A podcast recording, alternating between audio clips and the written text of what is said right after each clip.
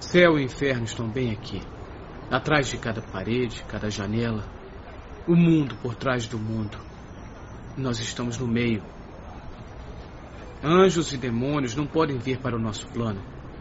Em vez disso, nós temos o que eu chamo de mestiços tentando nos influenciar.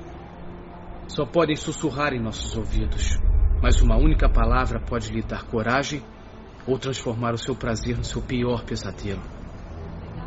Daqueles com o toque do demônio e os que são parte anjos, vivendo ao nosso lado. Eles chamam de equilíbrio. Eu chamo de baboseira hipócrita.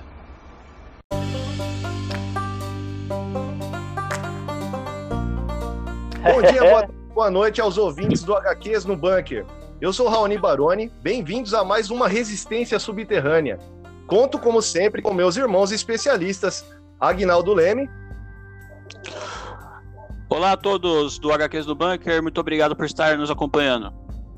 E também conto aqui com outro especialista, meu irmão Jefferson Ravazzi. Olá, saudações subterrâneas a todos da HQs no Bunker.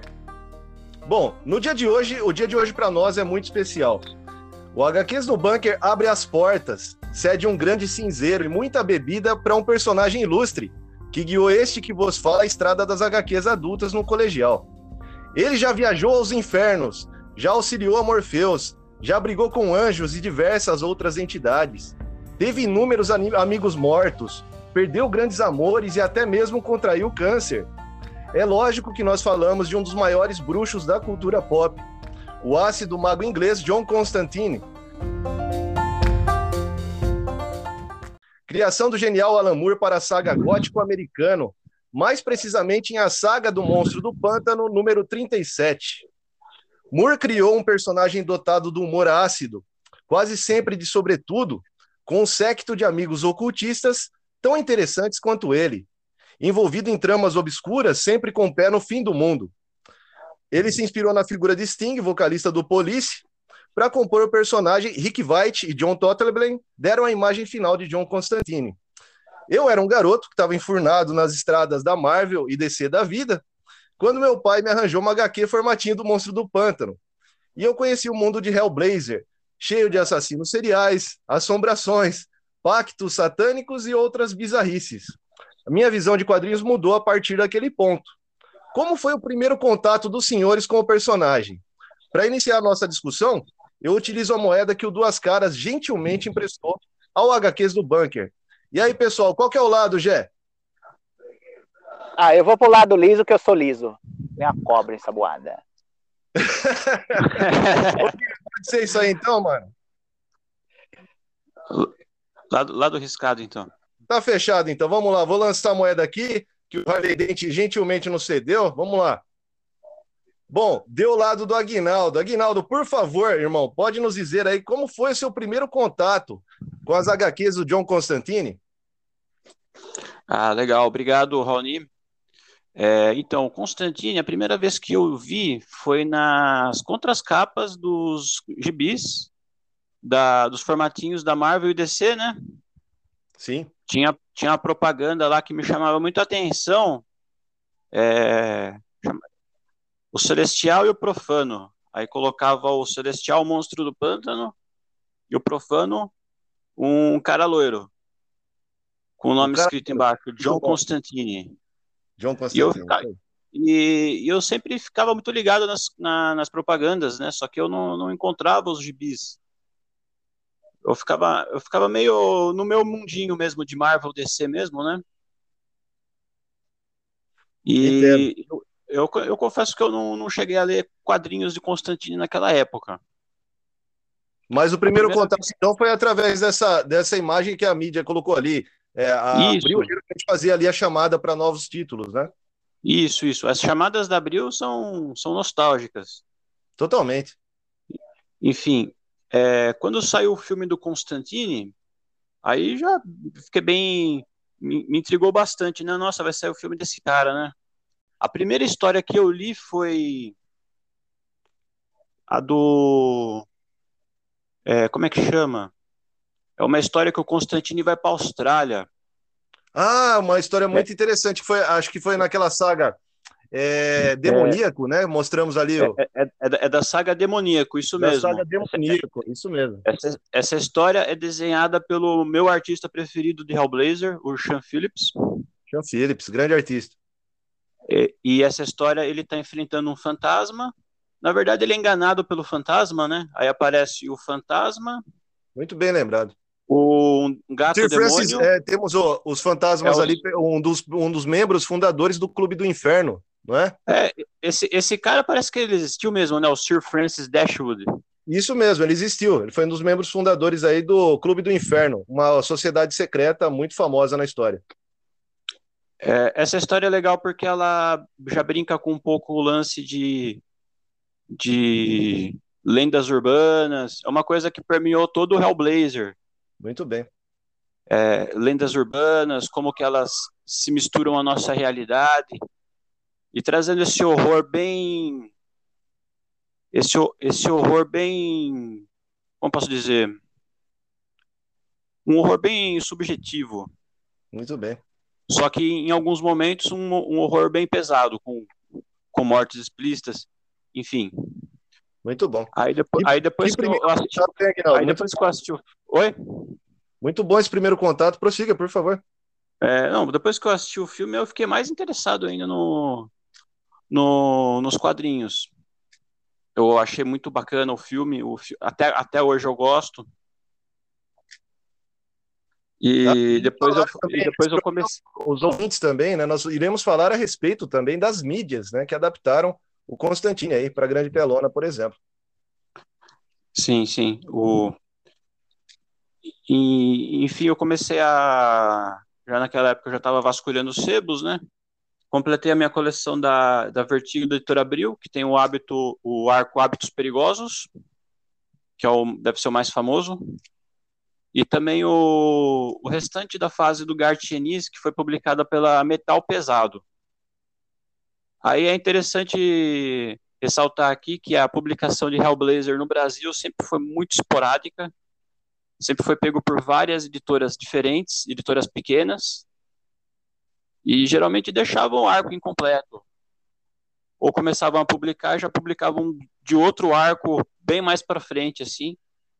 Naquela época a gente não usava muito internet, né? então não sabia aonde começava onde, né? Exato. Mas, mas eu acho que talvez isso foi um fator assim que deixava você, pelo menos a mim, eu fiquei cada vez mais interessado, né? Mais curioso. Só atiçou a minha curiosidade pelo personagem. Sem dúvidas. Me recordo que durante esse período de tempo, é, vários outros leitores fiéis, né, outros é, seguiam aí o personagem pelas, por essas diversas é, editoras, como o Agnaldo bem colocou. O Hellblazer, até cheguei a citar no nosso programa de horror, ele teve a publicação aí completa somente pela editora Panini, né? Conseguiram aí colocar à disposição aí o, esses 300 números da Hellblazer. E aí, Gé, qual que foi o seu primeiro contato é, com as HQs do John Constantine? Então, meu primeiro contato com as HQs demorou um pouco. Meu primeiro contato com um personagem foi no, no filme, né? Que acredito que seja o primeiro contato de várias pessoas. E o interessante é que a minha história e a, a do Aguinaldo e a sua, Rony, é muito parecida, né? Exato. Até então, eu, até começar a ler o Hellblazer, eu era só no mainstream mesmo, né? Só Marvel e DC, principalmente Marvel, e comecei a ler Constantine porque você me emprestou lá. Caramba! Aquela história do, do Hellblazer lá, né? Inclusive, eu, o primeiro arco que eu li foi aquela história do James Delano. Que, Fantástico. Que tem, apresenta os personagens muito interessantes, né? Como o Papa Meia-Noite, né? Exato. Aquele demônio das moscas lá. Eu achei muito legal. E o que me pegou no filme do Joe Constantine, né, a história é meio, é mais ou menos, né? É competente, mas é mais ou menos. É, é um filme de, de ação com terror que ficou no meio do caminho. Né? Acho que não ficou bom para nenhum dos dois. Mas o, a, o anjo Gabriel me deixou muito interessante pelo, pela sexualidade do anjo, né?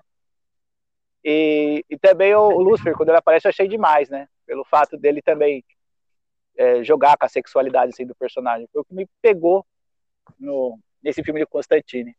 Muito Pô, interessante. Esse, né? esse para mim é um dos melhores diabos do cinema, cara. O, o, ator, o ator, Peter Stormare. O, Peter Stormare, mas nós vamos falar mais da, do filme, né, numa parte Sim. específica do programa, mas eu, eu, concordo com você, com as suas palavras. A representação do Peter Stormare quanto ao Lucifer, né, que ele faz o Lucifer dos Caídos. Perfeito, cara, perfeito. Mas nós vamos chegar a ele, vamos falar do filme, né? Muito interessante aí vocês falarem a respeito disso, né? A gente passa geralmente ali pela Marvel, pela DC, e chegamos às drogas mais pesadas com o Constantine. Então, Constantine é a porta de entrada para drogas mais pesadas, né, dentro das HQs. chegamos às HQs adultas. Então, pessoal, como o Gé bem lembrou aí da primeira fase do Constantine, né, essa fase do Jamie Delano, então em sua gênese, o John Constantine ele se tornou um importante coadjuvante para o mundo caótico do monstro do pântano. Então ele surgiu primeiro lá, né? Apareceu lá com é, vestido, né, como se fosse um Sting ali dos HQs. E ali ele envolveu o Elemental, né, o monstro do pântano, num conflito de proporções apocalípticas. Essa saga aí, o Gótico Americano, foi publicada aqui diversas vezes no Brasil. A última edição é da Panini e consta no livro 3 de A Saga do Monstro do Pântano. Após a estreia e o consequente sucesso que o personagem angariou entre os leitores da Swamp Thing, né, da Monstro do o Constantine ganhou título próprio, que se tornaria o mais longevo aí do selo Vertigo. A revista Hellblazer iniciou suas atividades com os roteiros afiados do Jamie Delano, que o Gé acabou de citar, né? Que criou toda a mitologia clássica desse personagem. É importante ressaltar também as críticas políticas que envolviam seus enredos. Delano cutuca ali a ferida, né? Ele fala de preconceito racial, de homofobia, de xenofobia e de intolerância religiosa no final dos anos 80. No HQs no Bunker, nós temos até um episódio falando de HQs e política. Para quem ainda não conferiu, vale a pena. Então, senhores, podemos considerar a fase de Jamie Delano como a definidora para o John Constantine. Ele é desbocado, ele é mau caráter por vezes, tem a boca suja. A pergunta para os senhores é qual a razão para a atração que o universo do personagem merece inúmeros fãs.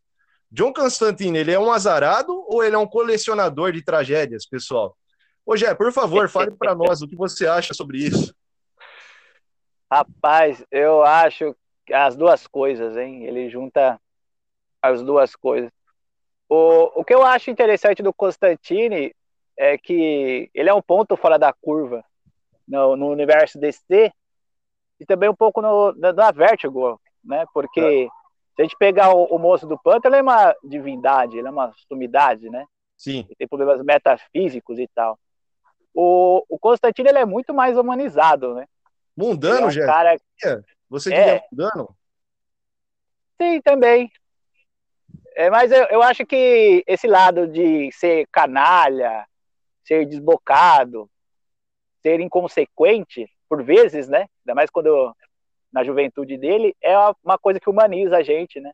Exato. E também os personagens, né? Eu acho muito interessante. E o que, eu, o que fica meio implícito na, das histórias assim, do Constantino é que a magia sempre cobra um preço. Né? Você não vai fazer uma trapaça na, nas leis da física e vai passar incólume, né? Então sempre tem o preço. E, infelizmente, quem paga são os amigos dele, né? Que é, é um mau negócio ser amigo do Constantine. Você só Sim. vai se lascar. É, na verdade, o, a impressão que dá hoje, é, complementando esse seu último, sua última observação aí, é que o Constantine ele sabe muito bem quais são as consequências dos, dos atos dele, porém ele não se importa que os amigos dele paguem. É, pode ele, ser. Né, nessa história aí da mosca, por exemplo, do, do demo, é, o demônio da fome, né? Isso mesmo. Ele, ele, ele pegou o amigo dele, sabia o que ia acontecer, mas ele ele tocou, foda-se, deixa, deixa acontecer.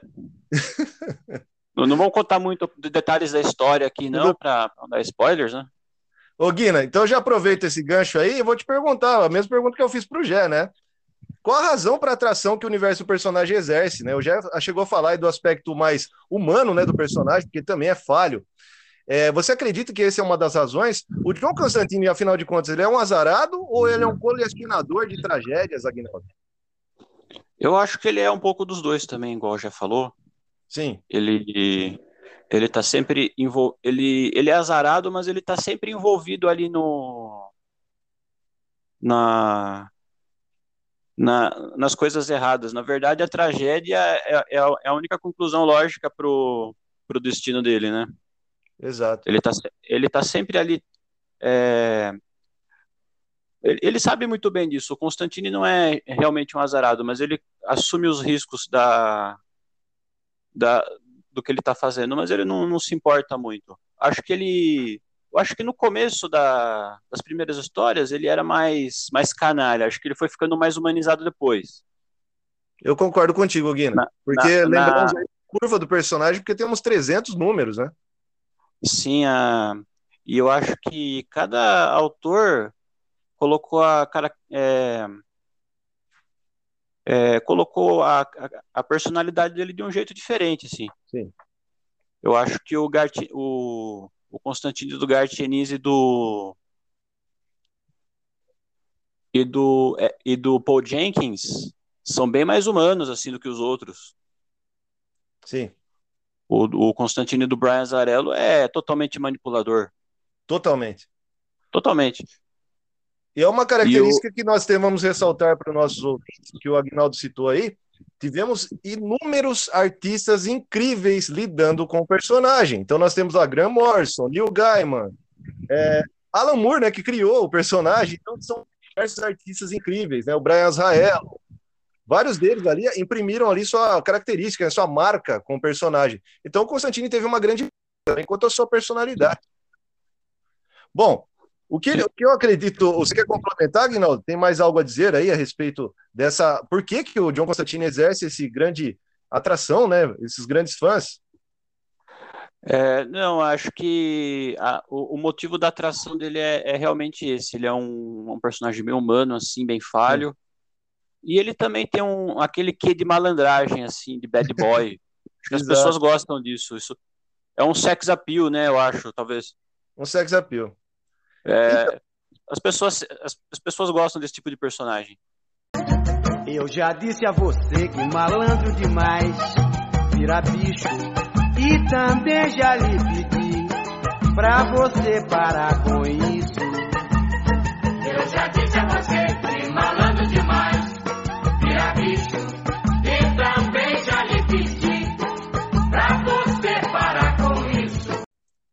Sim. O João Constantino ele é falho, como todos nós, né? E esse é o fascínio que o anti-herói exerce na sociedade. Não é sempre que o Constantino consegue salvar todo mundo. Às vezes ele deve fazer escolhas difíceis para se assegurar que o mundo não acabe. Em arcos como o Homem fa da Família, o contato do Constantino com o submundo leva a consequências trágicas envolvendo seus parentes. É muitas vezes quem acaba rodando é alguém do seu círculo de amigos, como o Gé bem disse aí, né? Namoradas então nem se fala. O John Constantine tem uma parte do cemitério só para elas. A parte obscura de sua vida nos leva agora a abordar as suas HQs mais obscuras. O tema agora é para Agnaldo Leme. Por favor, Guina. É, bem, a, as HQs mais obscuras do, do Constantine, eu estava vendo aqui alguma, algumas HQs é, especiais, né? Que, que não se encaixam totalmente na cronologia do, do Constantine. É, como eu falei, né, cada, cada, cada fase assim é, pega uma personalidade diferente do, do, do Constantine, né? Tem algumas que não são tão, tão famosas tão, quanto quanto outras, né? Por exemplo, a do Gartienise é a, é a mais famosa, né? Sim. E o, e o pessoal não gosta, é, que, que gosta dessa, desse arco, eles não gostam muito de outros, como por exemplo do Brian Zarello ou do Mike Carey, né? E eu gosto de todos, Guina. Certo. É, eu, eu também, eu também gosto de todos. Tem uma história do, tem uma fase da de uma autora escocesa que chama Denise Mina. Denise Mina. É, como é que é o nome da, da história mesmo? Da Denise Mina? Deixa eu bem recordar aqui, Aguinaldo. É. Ela fez a, aquela a, a, mácula vermelha e tem mais uma a história. Mácula verme... A mácula vermelha e a empatia ao inimigo. A empatia ao inimigo, isso aí. É. Essa história é, dá para ver que a, a autora ela não é tão conhecedora do personagem, da mitologia dele. Porém, ela fez uma, uma excelente história de terror aqui, é, com esse negócio de, de um sentimento que, que envolve toda uma região, que faz as pessoas, que determina o comportamento das pessoas. Por isso que fala, a empatia é o inimigo. E no final das contas, é, só conseguiram vencer lá o inimigo quando toda a, a cidade começou a ter uma, a, a mesma sensação, o mesmo, o mesmo sentimento. Sim. Eu não quero dar um spoiler aqui do final da história, mas o sentimento que a cidade sente não é uma coisa boa. Muito bem. É, como uma boa história do Constantine, essa história também acaba com um final, um final polêmico. Polêmico, isso. Muito bem. Tem mais alguma, ah. alguma saga que você se recorda, Guina? Que é essas sagas o... mais obscuras, né? Porque daqui a pouco a gente vai falar das sagas mais famosas também. Mas certo, tem mais alguma saga mais obscura aí para indicar também para os nossos ouvintes? É, é, lembrando da, da, do começo do Constantine, quando da juventude do Constantine, quando ele era um punk, tinha a banda Membrana Mucosa. Membrana Mucosa. É, tem uma história do Jason Aaron, é uma história em duas partes, de conta, que conta a que cita a, a juventude dele quando ele tinha banda de punk rock. Muito legal essa história. É, essa é uma historinha bem curtinha, mas uma história bem legal também. Muito interessante. E uma, e uma, e uma história muito legal que eu gosto do Constantine, que chama Passagens Sombrias. Essa história, história essa história saiu numa coleção que chama Vertigo Crime, que são vários encadernados com formato pequeno e preto e branco. E essa história fala de um reality show que se passa no inferno. Muito legal, Guina. Essa é boa resenha desse, desse encadernado há alguns meses no meu pessoal. E, meu, por favor, fale aí para mais para os nossos ouvintes, porque é legal que fala a respeito do reality show, né? Uma coisa que está em voga aí nas últimas décadas.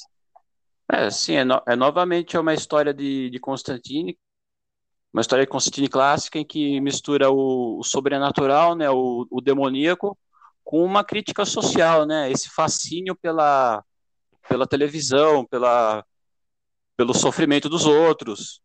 Muito bem. O reality show, né, só mostra as pessoas se ferrando, é isso que as pessoas querem, querem intriga, querem, querem confusão. Exato. E, bem, e na verdade o Constantine é uma história que tá, tá sempre mostrando assim um lado meio o lado ruim das pessoas. Muito bem. O Guina, tem, é, agora eu vou, eu me recordei de uma história que eu acho que vocês também, eh, senhores, devem ter lido, né? Como aprendi a amar a bomba, uma história do Graham Morrison, desenhada pelo nosso grandíssimo David Lloyd, né? Esse grande artista que desenhou aí o V de Vingança, um cara fantástico. É, é nosso, é nosso amigo. História, é, nós chegamos a conhecê-lo durante uma tarde, né, Guina? Foi, é. foi super rápido, assim, mas um cara muito legal mesmo.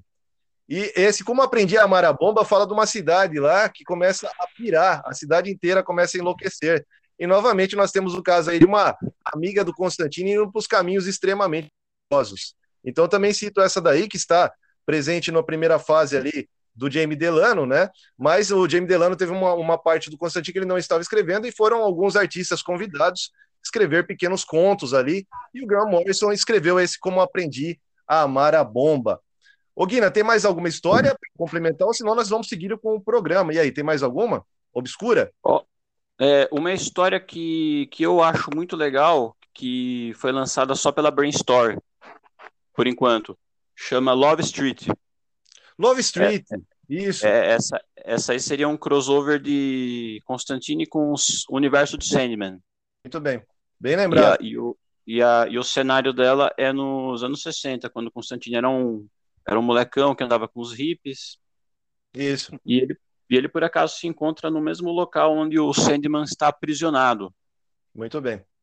Eles Muito chegam bem. até a ter um contato assim, mais breve, assim. É uma, é uma história bem bacana também. Bem lembrado pelo Aguinaldo.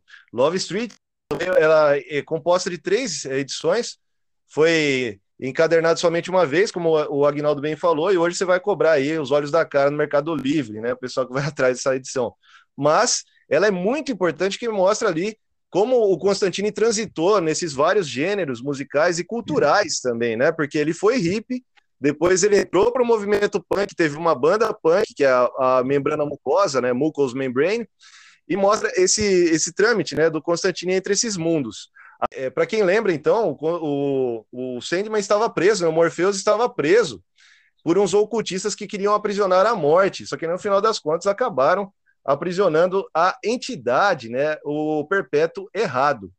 É, Hábitos Perigosos pode ser considerada a grande saga do John Constantine. Nós lembraremos dela e de outras fases clássicas do personagem com Jefferson Ravazzi, dando início aos trabalhos. Por favor, Jé. Jé, o que, que nós, você pode nos dizer aí a respeito do hábitos perigosos, por favor?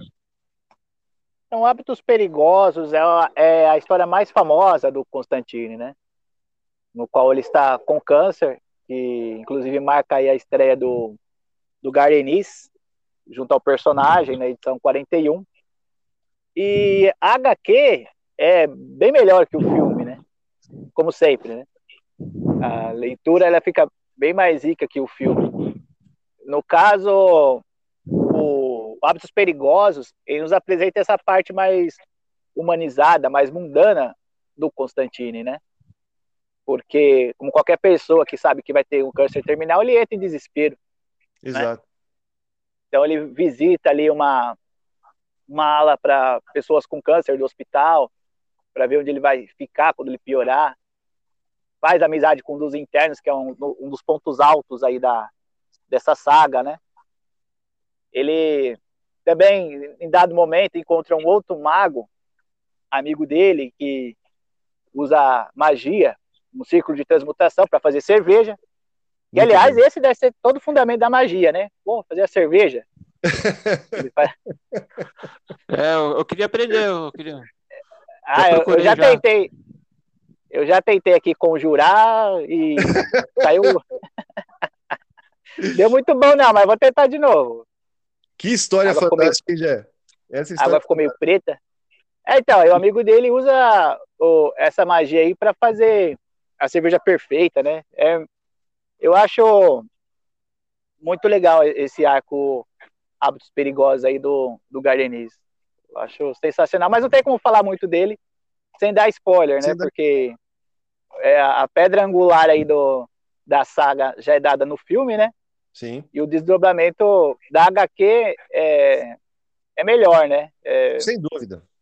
Melhor que do filme. O hábitos perigosos, o Agnaldo vai até falar daqui a pouco, porque, obviamente, né? Hábitos perigosos, no meu caso, por exemplo, eu tive o primeiro contato através das quadrinhos lá do Monstro do Pântano, no formatinho, né? E depois, quando eu era garoto, lá no colegial, é, eu tive um novo contato com as HQs do personagem, do Constantine, quando era publicado pela extinta revista Vertigo, né, aquela revista incrível que trazia lá um mix né, com duas séries é, mensais aí da Vertigo. E lá aparece né, o Hábitos Perigosos, foi o primeiro assim que eu li depois, anos depois, né, desse primeiro contato. E foi realmente chocante para mim, né? Como o Agnaldo bem disse, é, nós tivemos vários escritores aí e o Garnis conseguiu humanizar ainda mais o personagem, né?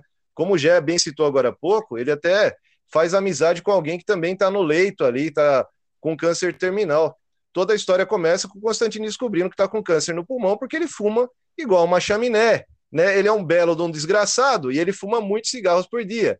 Então, ele já lutou ali com demônios, já enfrentou várias coisas, ele acaba sendo preso a um problema que pode afetar qualquer um né? Então eu acho que é essa magia do Hábitos Perigosos. E aí, Guina, o que, você tem para nos dizer a respeito dessa saga fantástica do Garnice? Ah, essa saga foi, como você disse, né? A saga que humanizou mais ainda o Constantine, né? É, na, na, na história do monstro do pântano, o Constantine parece que ele está querendo fazer alguma coisa muito grande lá. Ele quer, ele quer manipular o monstro do pântano, né, que é uma divindade, para os seus próprios fins. Só que quando chega nesse momento aí, de vida ou morte, ele chuta o balde, ele não quer saber de mais nada. Ele só quer sobreviver só. Isso mesmo. É, é muito interessante também porque o Gartienis ele, ele criou os próprios personagens, né? como por exemplo a o, o anjo Gabriel. Sim. Também tem aquela demônia lá que anda com ele, É. a Sucubo, Ellie. a Eri. Isso, Ellie. Ele, isso, isso. É, ele criou os próprios personagens, não ficou muito dependente do, do universo DC, né? Então, Jair, você nos lembrou a respeito dessa saga que ficou muito famosa aqui no, no Brasil, principalmente na sua data de publicação, que era o Filho do Homem, que mostrava aí o Hellblazer, né, o John Constantine, envolvido no universo dos gangsters ingleses. Então, essa saga do Filho do Homem, né, um retorno do Gardenis na edição 129, foi publicado originalmente em 98, né? Muito bem. O, o interessante é que além desse envolvimento do Constantine com a máfia, essa história ele quebra a quarta parede, né? Então, é, ela fica, ela é mais cômica, ela é mais pastelão no estilo Gardenis, né? Então, o que não falta ali é o humor negro, né? Então, temos, o, por exemplo, o personagem Gestapo, que é um psicopata que serve à máfia, né? Ele usa um cortador de unha para torturar as pessoas. Terrível. Ah, é, O, É. o, o, o é ótimo para criar esses personagens aí. Os doentes, né, Aguinaldo? Ele é Os- ótimo. Os, perso personagem gangster doente, nossa. É ótimo. É, e é, e é bem interessante para quem gosta da, da fase do justiceiro do Gardenis, né? Sem dúvida. Porque é, é bem parecida, né? Inclusive na, na parte da Marvel Kinetics ali, da Marvel Knights, né? Da, da linha mainstream mesmo, do, do Justiceiro. Então, para quem gostou dessa fase do Justiceiro, a primeira fase do Gardenis escrevendo aí o, o Justiceiro, vai gostar muito dessa, dessa história aqui do Constantine. Tem Sem tudo, dúvida. né? Tem máfia, tem, tem tiroteio, tem invocação demoníaca, tem, tem tudo que, que é de bom no Constantine que a gente gosta. Exatamente. O Gé lembrou bem aí para os ouvintes também, nós recomendamos muito essa história, inclusive temos até invocações importantes como o Sid Vicious, né? O Sid Vicious aparece ali em determinado momento da história. Nós não vamos contar como, porque é bem interessante, mas vale muito a pena, né? Nós temos envolvimento de gangsters, como o Gé bem citou, a quebra da quarta parede também. E não é a primeira vez que o personagem fez isso. Ô Guina, você se recorda daquela edição de aniversário do Constantine que ele também vai conversando com o leitor? Sim, sim, essa, essa aí é a, é a edição número 120 do, do Hellblazer, que é especial de 10 anos do- da revista. Essa Fantástica história, edição. Essa história é escrita pelo Paul Jenkins e desenhada pelo o, Seu artista preferido. pelo, pelo Sean Phillips também, o incrível. O, ó, vale lembrar que o, o Sean Phillips ele foi o único artista que desenhava o miolo, mas também desenhava a capa. Exatamente, bem, bem lembrado. As, as- as capas, as capas do Hellblazer são uma são um show à parte, assim. Exato, Mas, mas enfim, mas enfim, continuando a história do, do aniversário do Constantine, ele tá comemorando o aniversário dele num pub, lógico, tomando um pinte de cerveja, fumando o cigarro dele e conversando com o leitor. Aí ele brinda a, um, a uma silhueta de um homem barbudo, cabeludo no fundo do bar. Muito obrigado, meu velho. E depois sai pela, por Londres é, interagindo com outros personagens da que do, da revista. Encontra o, o primeiro dos caídos, encontra a namorada dele da época, que era médica. E, e é legal uma, uma parte nessa história que ele entra num bar que quem está servindo no balcão é a morte. E todo mundo no bar são os personagens, os amigos dele que já morreram. Dá uma turma grande, hein, é, é, é, é uma, é, ficou bem movimentado o bar. Dá uns três ônibus, né? Bastante gente morreu aí, viu, pessoal? Bastante jeito. E, e a, Três e a ônibus de morte, dois andares. Ô, louco, e a, e a, e a- a morte é, é bem simpática, né? Como sempre, né? Uma, sempre. Linda. é bem simpática, tratando muito bem o tanto o Constantine quanto o leitor, né? Exato.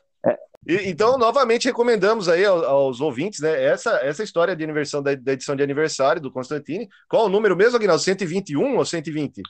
É 120. 120. E também a, é, o Filho do Homem, né? Essa história que envolve o universo gangster em inglês. E o Constantine metido numa roubada que vocês nem acreditam. Sim, o Constantine já foi até preso no manicômio. E essa história é derivada ali, parte né, dessa história que ele ficou preso no manicômio e sua saída também do manicômio de Ravenscar. É, nas mídias, pessoal, o John Constantine ganhou um longa-metragem estrelado pelo Keanu Reeves. Rachel Weisz, Tilda Swinton também apareceu em animações e séries de TV. Então o personagem já transitou em várias mídias. O que nós podemos dizer a respeito do filme do Constantine Aguinaldo, por favor? Ó, é, eu gostei muito na época, mesmo depois que eu li o Hellblazer, assim, vi que, que é- realmente é uma coisa bem diferente, assim. Eu ainda acho o filme bem bacana, assim, é um, é um, é um- é uma ação com terror, né, que nem o, o Jeff falou, Muito mas eu, mas eu acho que é bem, bem legal, assim, a, é uma, é uma história de terror bem legal, assim, ah, não sei, é, é um filme que eu gosto bastante ainda. E eu acho que o Keanu Reeves como Constantine é um ator que encaixou muito bem. Apesar das diferenças físicas, né, Lio? Sim. Ele não, ele não é loiro. O único defeito que eu encontro nesse filme é que ele poderia ter sido ambientado em Londres Entendo. para manter a, a para manter a o cenário assim, né, a, a aura sombria, né, do da revista Hellblazer. Porque tiveram poucas vezes em que o Constantine foi para os Estados Unidos mesmo no e sempre foi um evento. Exato. Era, era, era realmente um lugar fora do, do ambiente dele. Bem E- lembrado. Ô, ô Gé, Mas você, você já citou um pouco aí do que você é, sentia aí a respeito do filme, né? Mas, mas, por favor, fale aos nossos ouvintes um pouco aí da sua experiência com o filme do Hellblazer, do Constantine, né? Hellblazer não, Constantine. No caso, eu acho mais legal a gente falar da- das animações que tem o, o Constantine, né? Demorou. Fale a Que respeito das tem animações. um, tem um filme, uma animação da DC, que sempre, como sempre são ótimas, né? As animações da DC são muito superiores aos filmes. Tem Sim. uma primeira história que ele, inclusive, Guinness, não sei se você já viu, ele vem para os Estados Unidos, se envolve, é, vai lá para Los Angeles, né? Em Aham. Hollywood e tal. E é- é- o interessante é que ele, em dado momento, ele invoca um deus antigo é, norte-americano que parece um, um deus inca. Eu achei muito louco isso. Isso né? mesmo. Ah, eu não, é não ligado assisti, esse- aí- não assisti, não. Essa É animação é louco porque- fantástica que o Jé tá falando, é muito boa mesmo. Chama Cidade Porque- dos Demônios, Cidade essa? Isso, isso mesmo. Porque, como sempre, aquela, aquela parte daquela crítica política e social, né? É, na verdade, um, um deus norte-americano, ele é ligado aos indígenas, né? Sim. Então, Sim, sim. É muito interessante ele ele evocar essa divindade, que se não me engano é um deus sol carcomido lá. Enfim, Ah. é, a história é bem interessante, mostra também, para quem não, não está familiarizado, com aquela com essa parte dele, dele estar no manicômio. Conta como ele foi parar no manicômio, o que, que ele fez para ser internado. É, é muito legal. Bem E, lembrado. Bem lembrado. e também, o, falar da outra animação dele, que é o, o Liga da Justiça Dark, né, Raoni? Ó, a, a animação é boa. Bom, mas essa Gostei. animação é boa, cara. É bem boa. feita. O, o, onde o Darkseid ele faz o, os parademônios, um lote de parademônios misturado com o Apocalipse, né? Que é o inimigo definitivo do Superman. E, e regaça, né? E mostra que depois o, a única coisa que sobrou era o Constantine. E é muito legal. Eu acho legal que mostra um pouco do relacionamento dele com a Zatanna. Até então eu não, eu não sabia que eles haviam se relacionado e tal. Mesmo porque ele, ele o pai da Zatanna tem uma história triste, né? Mas eu achei sensacional essa animação, como sempre, né? As Bom, animações da DC são um ponto fora da curva, se a gente comparar aí com com os filmes da DC, né? Sim. esse, esse, não, é esse filme aí da, dos Parademônios eu não assisti. Tem, um- acho que tem um anterior a esse, da Liga da Justiça Dark. Tem. Ah, e- então esse eu não vi. Vamos chegar lá. É o, é o que aparece o, o Batman. Acho que o Batman é o principal, né? Ele é sempre o principal. Bem É, lembrado. apare- Então temos ah, dois filmes da Liga da Justiça Dark, né? E depois temos o filme, o último filme da Liga da Justiça Dark, ele une todos esse universo de animação da DC, que o Gé bem falou que é bem amarradinho, bem construído, né?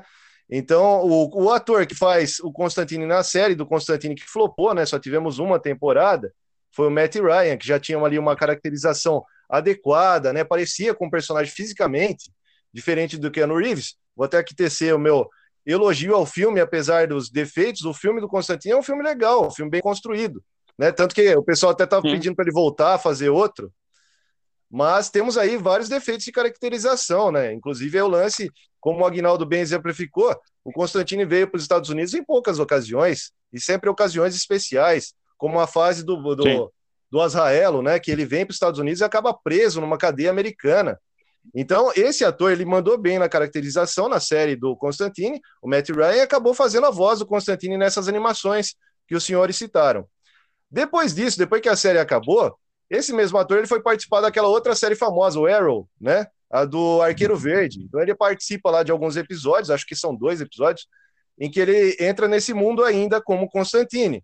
E depois ele foi chamado para Legends of Tomorrow, que é uma série aí burlesca, né? Não tão interessante assim, então nem vou falar muito a respeito. É mais um lado humorístico aí da DC. Mas é isso, pessoal. Aham. Bom, senhores, podemos chegar agora aos nossos prêmios de praxe, então, do nosso programa. Chegamos a eles? Vamos lá. Sim. Falaremos agora, então, de nossos prêmios de praxe, né? E hoje o Jefferson Ravazzi vai apresentar nosso prêmio Excelsior, brinda as melhores realizações das HQs em referência ao nosso grandíssimo Stan Lee. Gé, indique para os nossos, os nossos ouvintes né, o filezão aí do Constantine, por favor.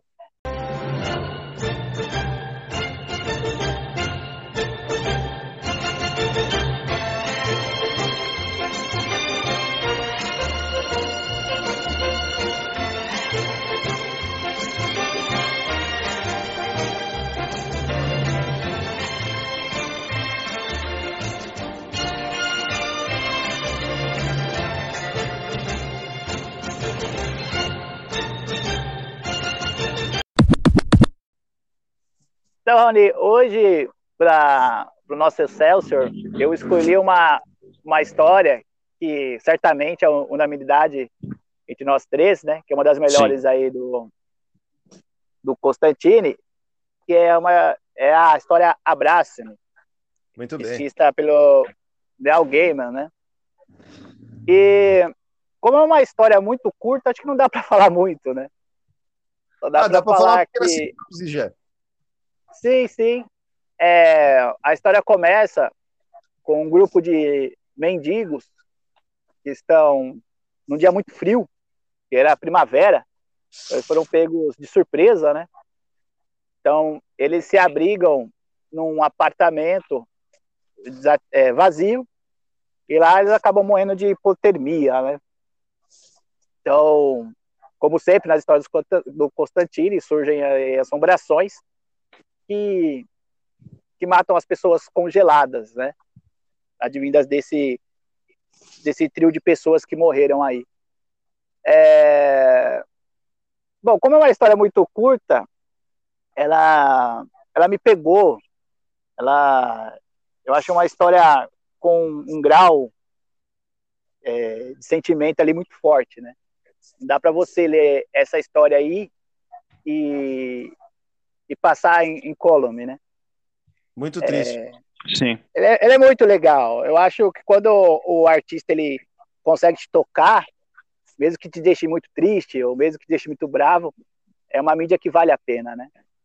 Muito bem. É, Sim. eu deixo é, como dica para o pessoal que gostou dessa dessa história de- do abraço, né, que é uma história curtinha, outras histórias que também atingem para mim o mesmo patamar, que no caso seria a construir meus sonhos ao seu redor, do Preacher, que é a edição 54.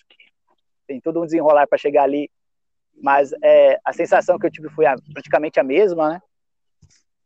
Tem também a edição 50 de Fábulas, que tem uma história maravilhosa, que não dá para ler sem você ficar com os olhos, os olhos, os olhos cheios d'água. É... Tem também uma história, pessoal, que é do Chico Bento, Superman, que. É, é, essa, é, essa é ótima. É impactante, é maravilhosa. Para quem quer, quer salgar os olhos aí. E uma história curta, que também traz o mesmo impacto, que é aquela que a gente já, já citou, que é da Astro City, eu, foi escrita pelo Kurt Busiek, né, que é o rosto dela.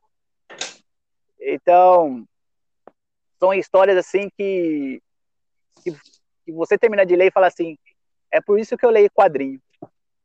E quando alguém perguntar para mim por que eu leio quadrinhos, eu vou mostrar essas duas histórias, o Abraça-me e o rosto dela. Aí o pessoal vai entender. Muito sim, bem. sim. Ô, Guinaldo, Legal. Guinaldo, você lembra mais alguma história curta aí do Constantine para que nossos ouvintes adentrem no universo do personagem? Uma história curta? É, uma história que eu gosto bastante do, do, da fase do Brian Zarello é aquela história lá que ele tá pegando carona numa estrada Muito americana legal. assim que ele saiu da cadeia, quando ele tá indo para a cidade de Dog Lick. Muito bem lembrado. É, é, uma, é uma história de terror, assim, onde o Constantine que assusta as pessoas, mas no final ele tem esses arrobos de heroísmo, né? Ele acaba salvando a noite.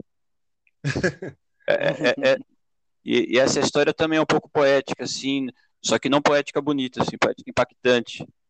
Porque aparecem, assim, os animais mortos ao redor da rodovia, né? Poxa, por que será que tem tantos animais mortos, né? Acho que isso deve ser algum tipo de aviso.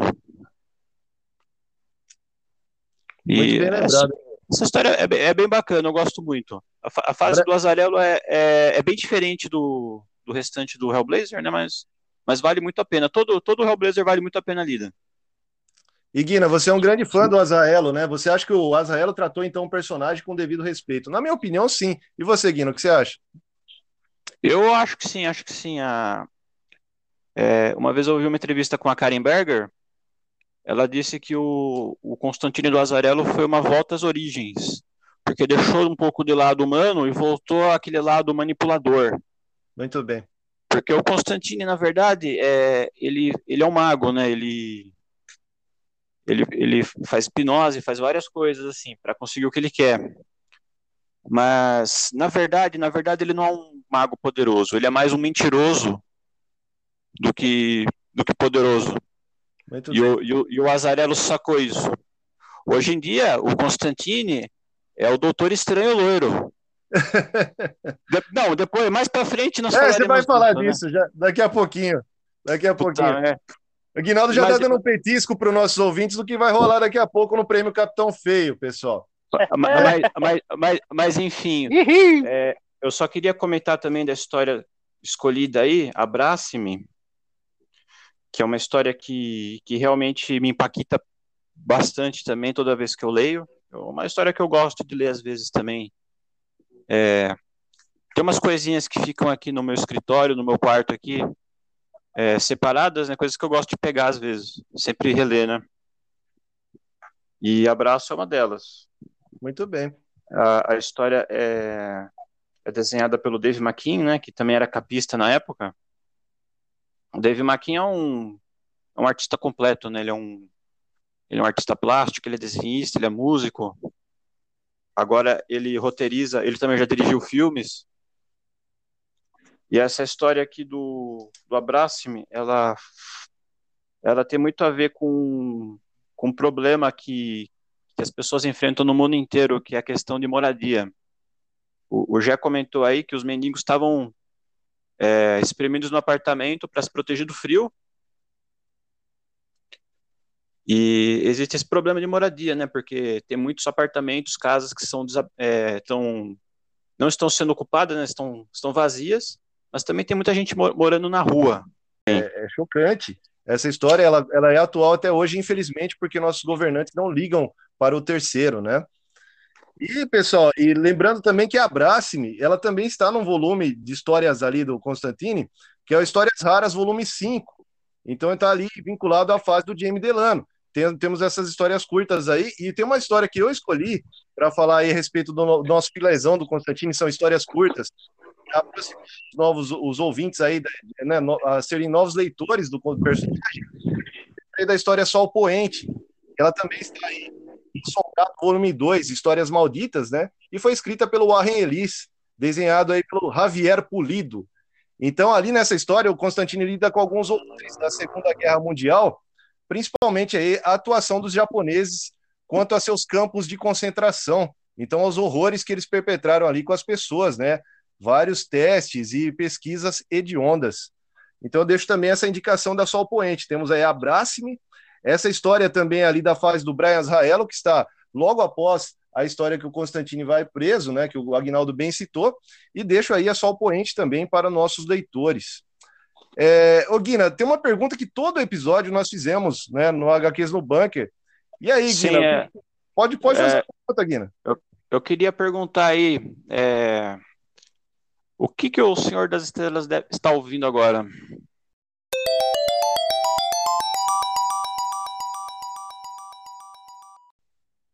Muito bem. Hoje, o Senhor das Estrelas, o nosso querido personagem, está ouvindo Sex Pistols, honrando Legal. as raízes punks do John Constantine, né? Que teve a infame banda punk Membrana Mucosa. Trazemos esse hino punk do Sex Pistols. O vocalista Johnny Rotten disse que a letra veio de uma fã da banda que estava interna no manicômio. Então, Boris combina em seu tom freak, né, com a atmosfera caótica das histórias do John Constantine. Então, Boris, o Sex Pistols.